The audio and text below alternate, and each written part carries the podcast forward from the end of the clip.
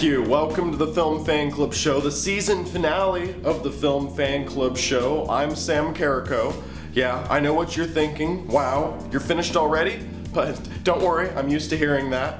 Uh, no, but we've got a lot to talk about for the season finale. Did you guys see this? John Cena, the Fast and Furious 9 actor John Cena, he was in a bit of hot water recently. He, in an interview, he uh, referred to Taiwan as a country, and then he later had to apologize because, uh, unfortunately, China saw him.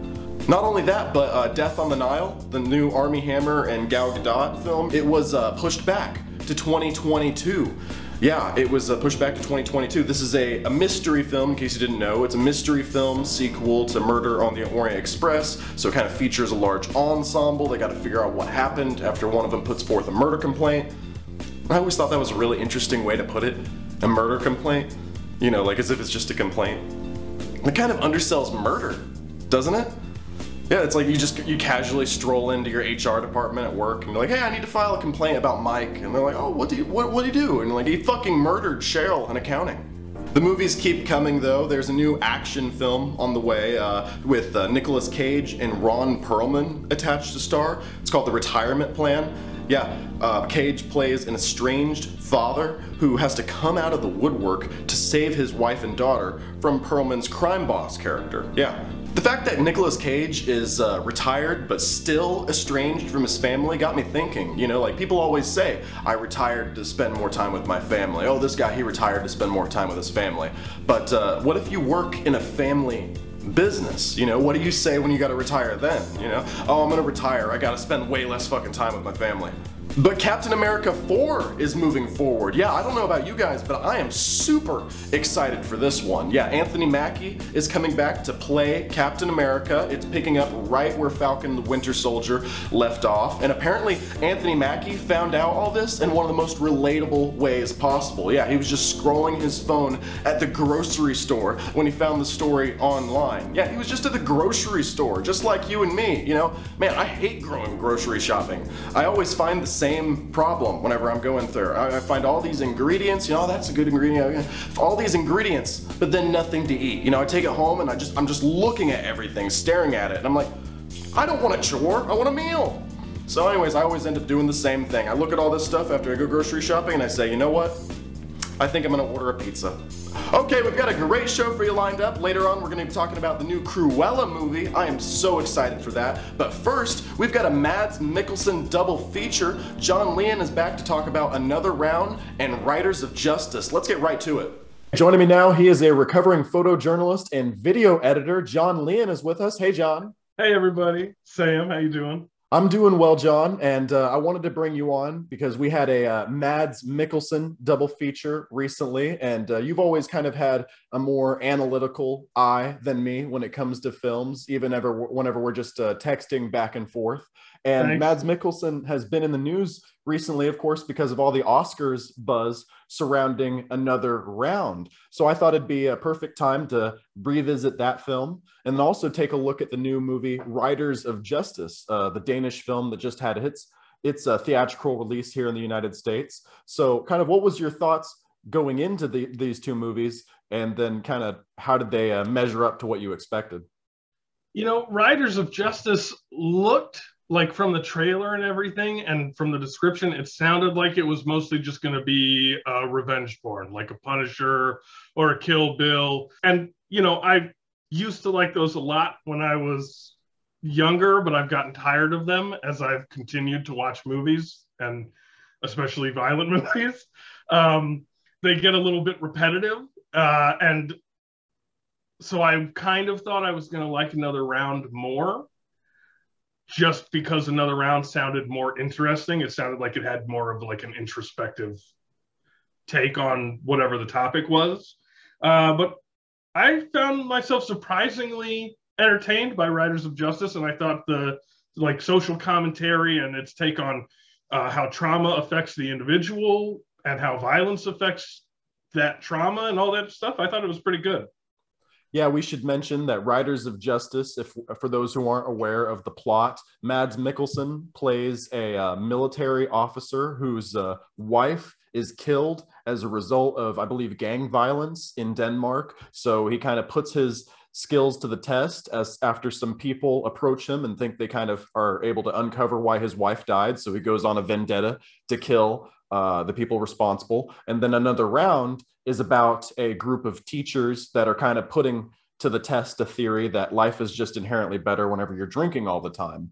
Um, you mentioned kind of the characterization and uh, Riders of Justice's approach to uh, trauma. Uh, what did you make of Mads Mikkelsen's character, his soldier character in that movie? I mean, it was very. Uh, so I'm a vet, and Mads Mikkelsen seemed like a very accurate portrayal of the way that being a soldier sort of shapes the way that you approach and take in the world around you. You know, it's very expect the worst, hope for the best sort of thing. Um, right. And he, you know, he like he doesn't. He's a sergeant or something. He's clearly in charge when he's in Afghanistan or Iraq or wherever it is he is, because uh, he's leading the troops that he's on a patrol with when he comes back from patrol. Uh, and so he's when he gets back home and his daughter is suffering and going through grief and stuff and he's like no there is no god. Uh, you know you can't nothing matters basically. He's sort of nihilistic because that's how you cope with trauma of being in the military. And then as a commander in the military you can't take sass when somebody questions you or when somebody disagrees with you because then it throws your whole discipline and you know command chain into disarray. And so then he takes that to his daughter. So she's like oh we should we should get psychological help. And he's like no we're not doing that even though we both clearly need it. I'm not even going to let you do it daughter uh, because i'm not emotionally available to that even as far as letting you get help uh, so it, I mean, it was super on point as far as I'm concerned, but it was also difficult to watch because it is so painful to watch a father be that way to his daughter. uh, yeah. But the I, so halfway through the movie, I was worried that I wasn't going to like it because I was worried it wasn't going to do anything about that. But then, as the movie progresses and it becomes more consciously the point of the movie being how people deal with trauma and get over it and get healthier. There's a clear moment whenever I think Mads uh, destroys that entire room where you realize it hasn't even hit him to that point that his uh, his wife has actually died, you know, and it finally hit him in that scene because he's just kind of going through the motions of what I imagine that character with, you know, the military natured uh, minded character uh, is like thinking to do. Okay, well, she's dead. What the mission is blah blah blah. You know i gotta take out these bad guys. But then he finally had a human moment where he's like holy shit my wife is dead. In that scene specifically he's trashing the bathroom because he's you know realized that the shit that he's been doing has been for nothing. Um and he's trashing the bathroom and he's you know at the end he's like laying on the floor of the bathroom and one of the other guys comes to like comfort him. And the only thing he says is i'm scared. And I was like, okay, that's that's awesome. Because that's like the entirety of his character is rejecting the possibility that he's scared or vulnerable or emotional at all. And so then to have him admit I'm scared as he's like bleeding from his hands and head to the character who had previously been like you know maybe you could get some help and you know you know when people are suffering they need trauma, the trauma aid and counseling and that sort of stuff. And it was a very good catharsis for that as a as a character point and as a message point for the movie. Um, I like that the other characters that are helping him are all like data nerds. And so they're the opposite. There's there none of them are physical. None of them are intimidating. They're all kind of incompetent socially but they are also suffering from their own trauma from their life. And you get an in-depth glimpse of their traumas and how they've been trying to deal with it and how that shaped them them and how it's made them more capable of dealing with the pain that he and his daughter are going through than even he is is this a turning point as a portrayal of masculinity in cinema, or does it have to do with this being a foreign film and having that type of perspective in there? What do you make of that? Uh, I mean, I think that foreign films have a lot more room to examine those sort of points. I mean, you know, American cinema has a, a, a, an audience that they're trying to get, right? And they know what makes money and they know what's popular. So American cinema will make a hundred million different superhero movies that are all vaguely the same, regardless of whether or not you think that they're entertaining or not. Um, whereas foreign cinema kind of gets to be a little bit more vulnerable and sort of in depth psychologically. This and another round were some of the most, or two of the most highest grossing films in Denmark. And obviously, Riders of Justice, I mean, it has a lot of the hallmarks of an action blockbuster. So I, I, I just am very, I was very surprised by the characterization for these people in, in, a movie like this, you know, a movie that's just kind of an action romp. Mads Mikkelsen usually doesn't miss. And that's really further cemented, at least in my opinion, by another round. Because I, I, saw this movie after the Oscars and I, I really I thought it was really good. I, I, I know that we have a little bit differing opinions there. What was your uh, take on this film? I mean, it's a fantastic movie. It's super well done. Uh, the shots are fantastic. The way that they use alcohol in the movie is really interesting. Um, but it, as I was watching it without a whole bunch of information about it going into it, it seemed like the point was overconsumption of alcohol is bad, and the way that society encourages basically all members of society to drink just all the time is bad. That's what I thought it was going to be, right? Because they like, you know, they drink a little bit and they get more socially opened up, they get loosey goosey, they start teaching better, and then they drink a lot more. And as they drink a lot more, the consequences become worse and worse. Their relationships fall apart. One of them fucking dies. uh, and then, and the, in the end, they go to his funeral, and it's the the exams are over and the students are all happy and they're all drinking and Mads Mikkelsen gets a text from his wife that's like, you know, I, I want to keep trying to work on our relationship and he's happy. And then they go back to drinking the same way they were before they started the experiment, which is a considerable amount. And the shots like make a point of showing how much they're drinking. Um, but then at the end, Mads Mikkelsen is happier and he's more free and he's joyous about the situation that he's in. And so it's an upbeat ending.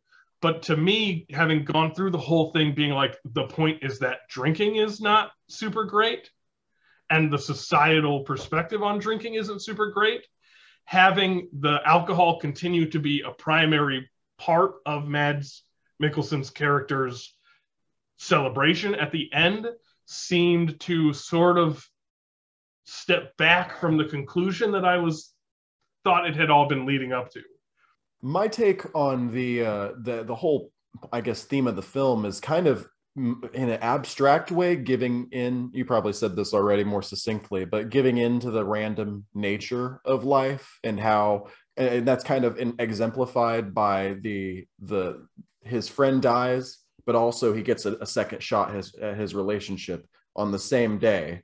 And then he then he drinks and that's kind of the losing control kind of aspect. And then the director i think made a great point about what the way that he was dancing in the scene there was supposed to be kind of a to and fro to it to where it is kind of a kind of visually uh at least to me uh, like yeah he's just kind of swaying with like whatever way the way that life takes him but I can I totally but also I have to add the context that my introduction to the film, even before I saw all the awards recognition at the uh, Oscars this year, uh, was I saw this scene out of context. I was like, look how cool Mads Mikkelsen is dancing. I just want to see this for 10 hours. I was like, oh, let me see this scene. it looks like a lot of fun. He's drinking. And I'm like, oh, that's cool. Let me see the whole movie. So I knew that this was going to lead to that. So I was like, okay, here's this. So I was expecting it. Whereas you, you're just following the whole film and you're like, okay, the message here is clearly don't drink. Okay, don't drink. Oh, he's really drunk and he's happy. Well, maybe that's not the message. So I mean, I like I expected this this the movie to end on him dancing because they do a bunch of parts uh, as the movie goes on where they say, "Oh, he used to be a great dancer," and they're like, "Come on, show us your dance moves," and he's like, "No, no, I don't want to." Like even when he's drinking in over the course of the rest of the movie, he doesn't dance. He like maybe does something. I can't remember if he dances. A, no, he doesn't dance at all. Even when they're drinking a shitload in their apartment and everybody else is dancing. Um, so I figured it was going to end on him dancing. But I think what I was expecting was that his they were going to go to the funeral. He they were going to go to the dinner at the restaurant, and they and he Mads Mikkelsen was going to be like, I no, I don't really feel like drinking, because he in, in the beginning they're eating at the same restaurant, and he's not drinking at all because he's super in control and reserved. And then he starts drinking when he has a little like mental breakdown. And that leads into their whole drinking experiment. And then when he goes I, I thought that when they went back after the funeral, he was going to go back to not drinking, but still be able to access the the like inner joy that he had, the the happiness of you know his wife being like, yeah, let's try it again, uh, the the camaraderie of being there with his friends. I thought the point was going to be that he was going to access all those things that made him happier without needing alcohol but then he they go right back into him continuing to drink because then if he had continued to if he had done the dancing without drinking it would have been like he's finally opened up to that part of him his joy of dancing his and joy it's of a life. subversion because even throughout the whole film whenever you think that he's going to drink or he's going to dance because he's drinking he doesn't. And then when he finally dances it's, it's because he's not drinking. It's because he he is actually happy about his life exactly. which he wasn't at the beginning beginning of the film. Right. That's one thing with um, a lot of cinema is like you watch something and the author has an idea of what they're saying, but you don't like. I wasn't involved in the creation of another round. So I wasn't there for all of their thoughts and all of their comments and their discussions. All I can do is interpret what I'm seeing. And especially not having watched any context about it beforehand, all I get is what I'm seeing and my own interpretation of it. So, you know, a hundred people can watch the same movie uh, alone, and each have one can have a different opinions Yeah, exactly.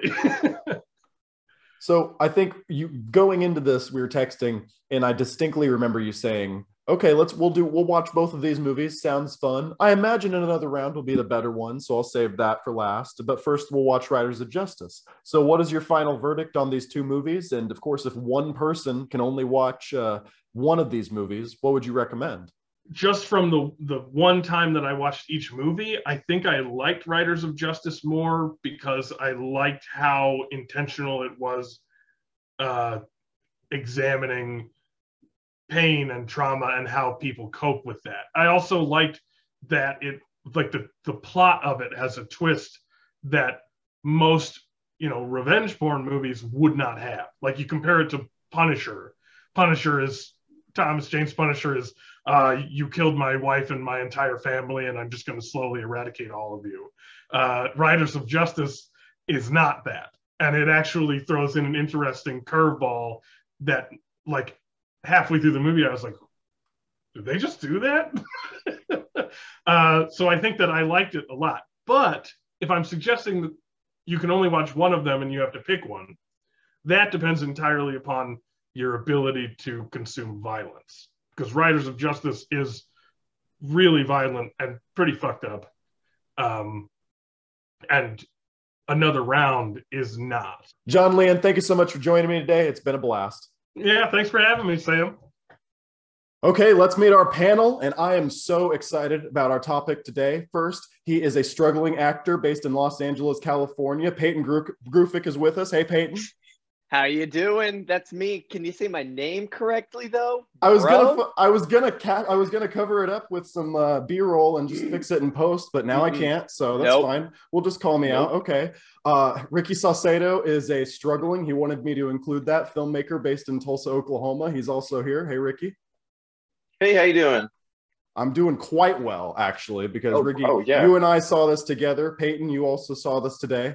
We're talking about the Cruella movie. It's been ever since I saw the trailer. It was going to be Joker is a girl boss basically, and I was so excited for it. It was my first time going back to the theaters since you know, not counting the Oscars. It was my first time since January.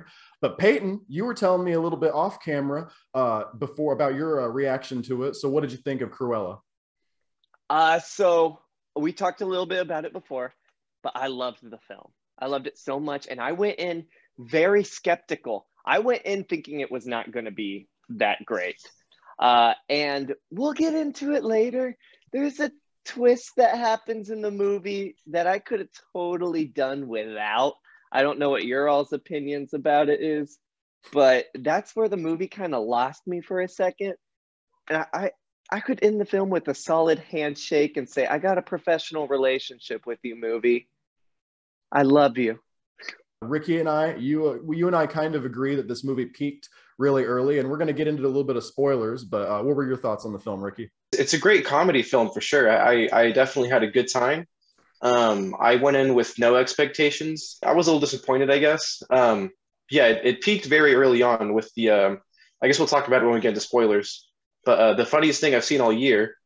Um, and then after that, it just it felt like a very bland movie, and I kept getting distracted by the music, which we we talked about during the movie. It was just nonstop um soundtrack picks that felt so obvious, like Disney was trying to tell you how to feel because they. It felt like they they weren't confident. At least to me, they weren't confident in the material. Um, and uh, I, I don't know. It just felt it just felt pretty generic to myself. But I'm I mean, I still had a fun time. I told you, Ricky, this seems almost like a, a Saturday Night Live sketch, you know, like about how crazy the Yeah. Disney live action adaptations are going. Like, oh, what if Cruella de Vil was a drama, you know, cut to Emma Stone in that ridiculous wig, you know, with her makeup smeared, she's crying. And like you, and we also mentioned the music. And something that's always said about movies is uh, show, don't tell. And throughout this film, you kind of hinted at it. It seems like the soundtrack is con- constantly just telling you how you're supposed to feel because the script isn't good enough to do that. And it has a little bit of the Suicide Squad effect, where literally every five seconds a new sa- a new uh, song is starting, and it's like, oh my gosh, it just can't. It like. It, it, at least it's not boring, but it's almost like it's afraid that you're not going to be engaged enough in the story, so it just keeps throwing a new song at you. And something I noticed as well was the camera work in this film. It almost made me dizzy at times. It seems like there's not a single scene that doesn't have the camera spinning around the characters. And it can be impressive at times. I thought it was really cool. But other times it just seems like like it's being overly indulgent. I don't know. Did any of this stuff stand out to you, Peyton? You guys, I am so glad to hear it come from your mouths. The soundtrack for this film, I was sitting here going, I'm watching Suicide Squad. I'm like, they are playing a top 100 Billboard song every three minutes in this film. And that is in bold in my notes here. I was like, I'm watching Suicide Squad. And the problem I have with it is when it does play its actual score that was created for the film, the original score is so badass for this. Yes, it was so sparse. I only noticed the score for like 20 seconds. Um, exactly. and it felt like well that little bit just felt like really simple like i don't know GarageBand loops to me and then and then like right after that like a new you know a song they licensed the right for kicked on so i was like oh okay there were certain points where a dramatic thing would happen. The film would kind of have me you know in it. You know i'd be kind of finding myself getting bought into the story and i'd be like please don't ruin it with a song. Please don't ruin it with a song. Yeah. i can't remember what exact scene it was but there was a moment where something really dramatic happened and the music the actual score came in and it really fit very well. And instead of again just instead of being able to go with the film i be i remember having this like oh thank goodness you know kind of uh, Mhm. feeling because it, it just took me out of it. There was the worst offense was uh, after know, we'll get into spoilers again in a second, but after she's fully embraced the uh, Cruella de Vil persona, uh, sympathy for the devil starts playing. And I, I Oh. lost my shit because it was just so on the nose. the sound mixing too was a little off like i there was parts like this also kind of goes back a little bit to the music thing but like where I, I couldn't really like the music was too loud and i couldn't hear what what she was saying and then also like I felt like some shots would linger too long or not enough, and that kind of like cut the tension between the two uh, lead actresses. Can we just talk briefly about how at the beginning of the film, the reason she's evil is because the Dalmatians Oh, killed her her mom. It was very over the top, in my opinion, just with the cliff flying back and she's screaming. I was just kind of like, huh, okay. The film like We're- we're becomes a slow mo. It it becomes slow mo as the Dalmatians fly over baby black and white haired Cruella and Mhm. pushes her mom off of a cliff that is like steeper than the cliff from the first Pirates of the Caribbean movie when Elizabeth falls over. It's like, and then she plunges into the ro- her mom plunges to the rocks below as the Baroness Oh like laughs. It's like some of the most ridiculous stuff that I ever see. And then these dogs, I was I asked Ricky in the movie, I'm like, how old can these dogs be? Because then it cuts to adult Cruella, and everybody looks the same except for Cruella in the future. But like the Baroness still has these dogs, and and this is where I talk about her not becoming evil enough because they perfectly set it up that she wants to kill these dogs, and they kind of as far I wouldn't kill dogs. I'm not for killing dogs, but as far as an, a villain origin story, though, they completely set it up that she wants to, and they can't follow through with it. Ricky, do you wish they had followed through with it? I I wish they did uh, because it's like, why can't we have a villain story? Why does it have to be an anti-hero? You know, she's not the good guy. They killed her. yeah, mom. I mean, they killed her mom. Okay, but can we talk? Okay, we need to talk more about that scene that because it was the funniest thing. I literally I let out a what what, and it was hilarious, really funny, because it went from whimsical children's movie to yeah, it was just like really bizarre. it was like Scooby Doo, you know, like she's like running through, like, oh, a little kid, you know, is in the party. She shouldn't be there. Uh oh, the dogs are after her. They're Dalmatians. Uh oh, you know, Yeah. and then she trips and they fucking kill her mom. And it's like, oh fucking my killed her mom. This is within the first five minutes of the film, and it's the Cruella de Vil origin story. So I'm like, okay, that's why she wants to kill animals.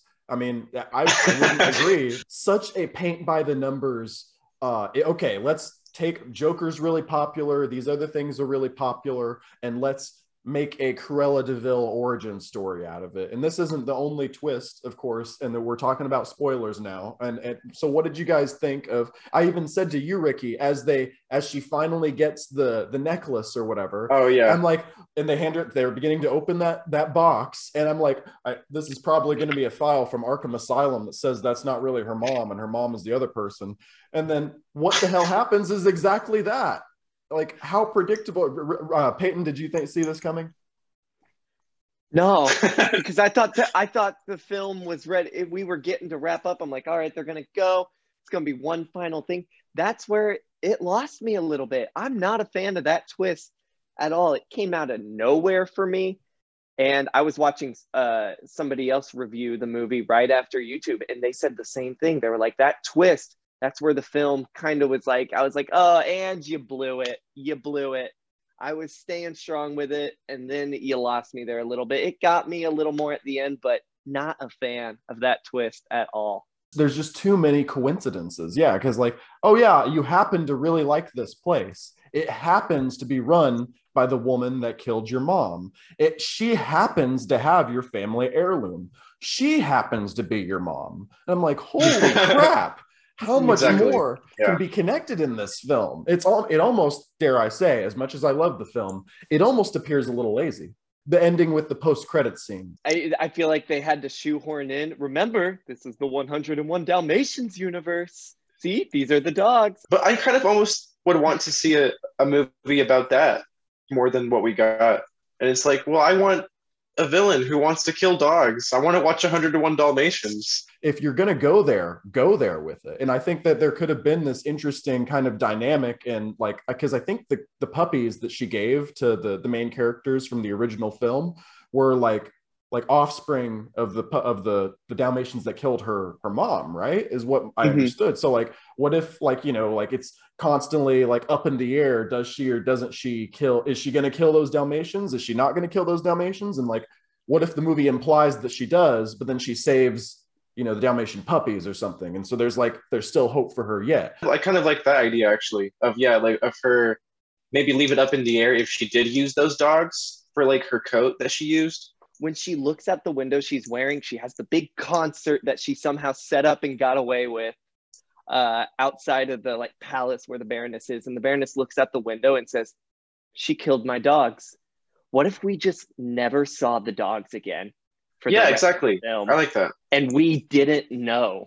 It was just up in the air. Did mm-hmm. she do it or did she not do it? That would have been very interesting. I would have loved it. Yeah. If, or even now we're just speculating, but even if, yeah, like it's up until the end, like, okay, throughout the film, we know that one of the dogs is pregnant. And that's kind of the dilemma. She wants to kill him at the very beginning. As soon as she gets her hands on these dogs, she wants to kill him. But then she finds out when she gets her hands on him that one's pregnant and then it's like okay now she's having this conf- conflict you know and she doesn't know if she wants to. And then at the end she gives away the puppies and we think oh she's such a good person. She didn't kill the dogs. And then if we if there's some way the camera could go back to like you know like something that like implies to the audience oh she actually did you know or whatever.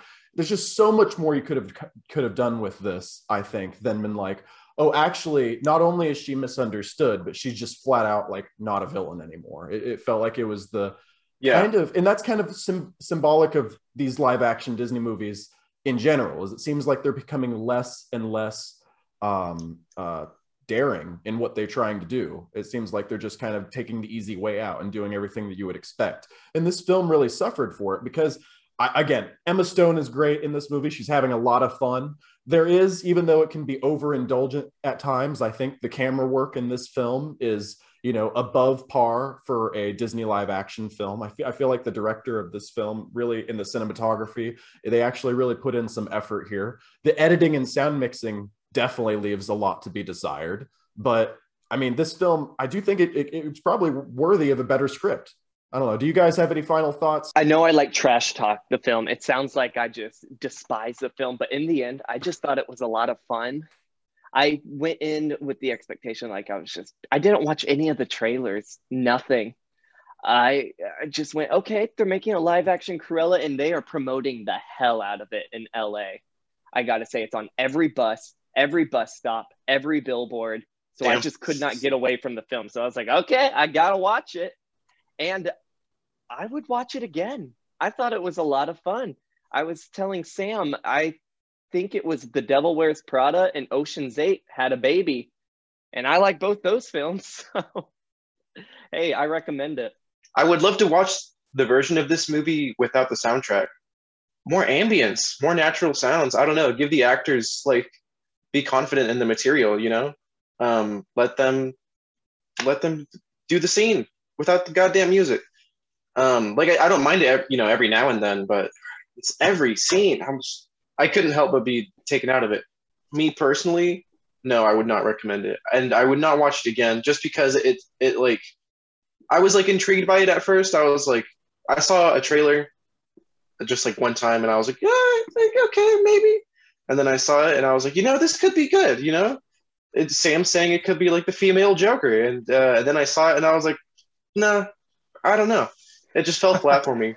Um, and yeah, there should have been a scene of like one of her cronies, like um maybe like maybe during that like mid credits sequence, like they're like throwing out like two of the two of the dog's collars or something, you yeah. know, just to show that that that she could have killed him. She probably did. She should have been a cruel devil, and instead she was just a confused kid and finally, when I heard that a new company was taking on the studio behind the James Bond franchise, I at least hoped that it wasn't a company that was run by a literal Bond villain. Yes, it was announced last week that Amazon will be buying MGM Studios for $8.5 billion, its second largest acquisition behind Whole Foods. Metro Goldwyn Mayer has had a complicated financial history as of late. They filed for bankruptcy in 2010 and were hit particularly hard by the pandemic last year. So when it was announced last week that the big tech giant was looking to buy the studio, many film fans were thrilled.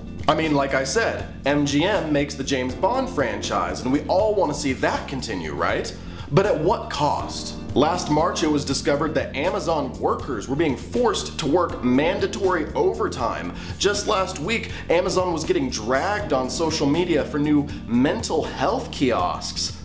I guess instead of giving the workers better hours or pay, they found it was easier to give them a little box to sit in for a couple minutes as they fight the urge to quit on the spot. Hey, I hear after the MGM merger, they're gonna start advertising the next James Bond movie on these boxes. It'll be really easy too, since they already say No Time to Die written on them. Okay, but Sam, you say, this has nothing to do with movies. Let's get back to the movies, right? Well, most Hollywood productions are run by unions, Directors Guild, Writers Guild, Teamsters. What is Amazon's history with unions? Last month, after a key vote to unionize Amazon warehouse workers was defeated, the company was accused of illegal interference, intimidating employees to vote against the effort. Amazon studios have already been accused of poor treatment of a California musicians union while making the show transparent. How will MGM's existing relationship with Hollywood unions change under this new leadership? What will it mean for the unions that now instead of working with studios, they're just working with divisions of a conglomerate under a different name? Heck, I was gonna do a joke about how in a couple years, just three companies are gonna be making all the movies that we watch, but then I looked up online how many actually are currently, and you know how many? Five! I've mentioned the book Manufacturing Consent on the show before.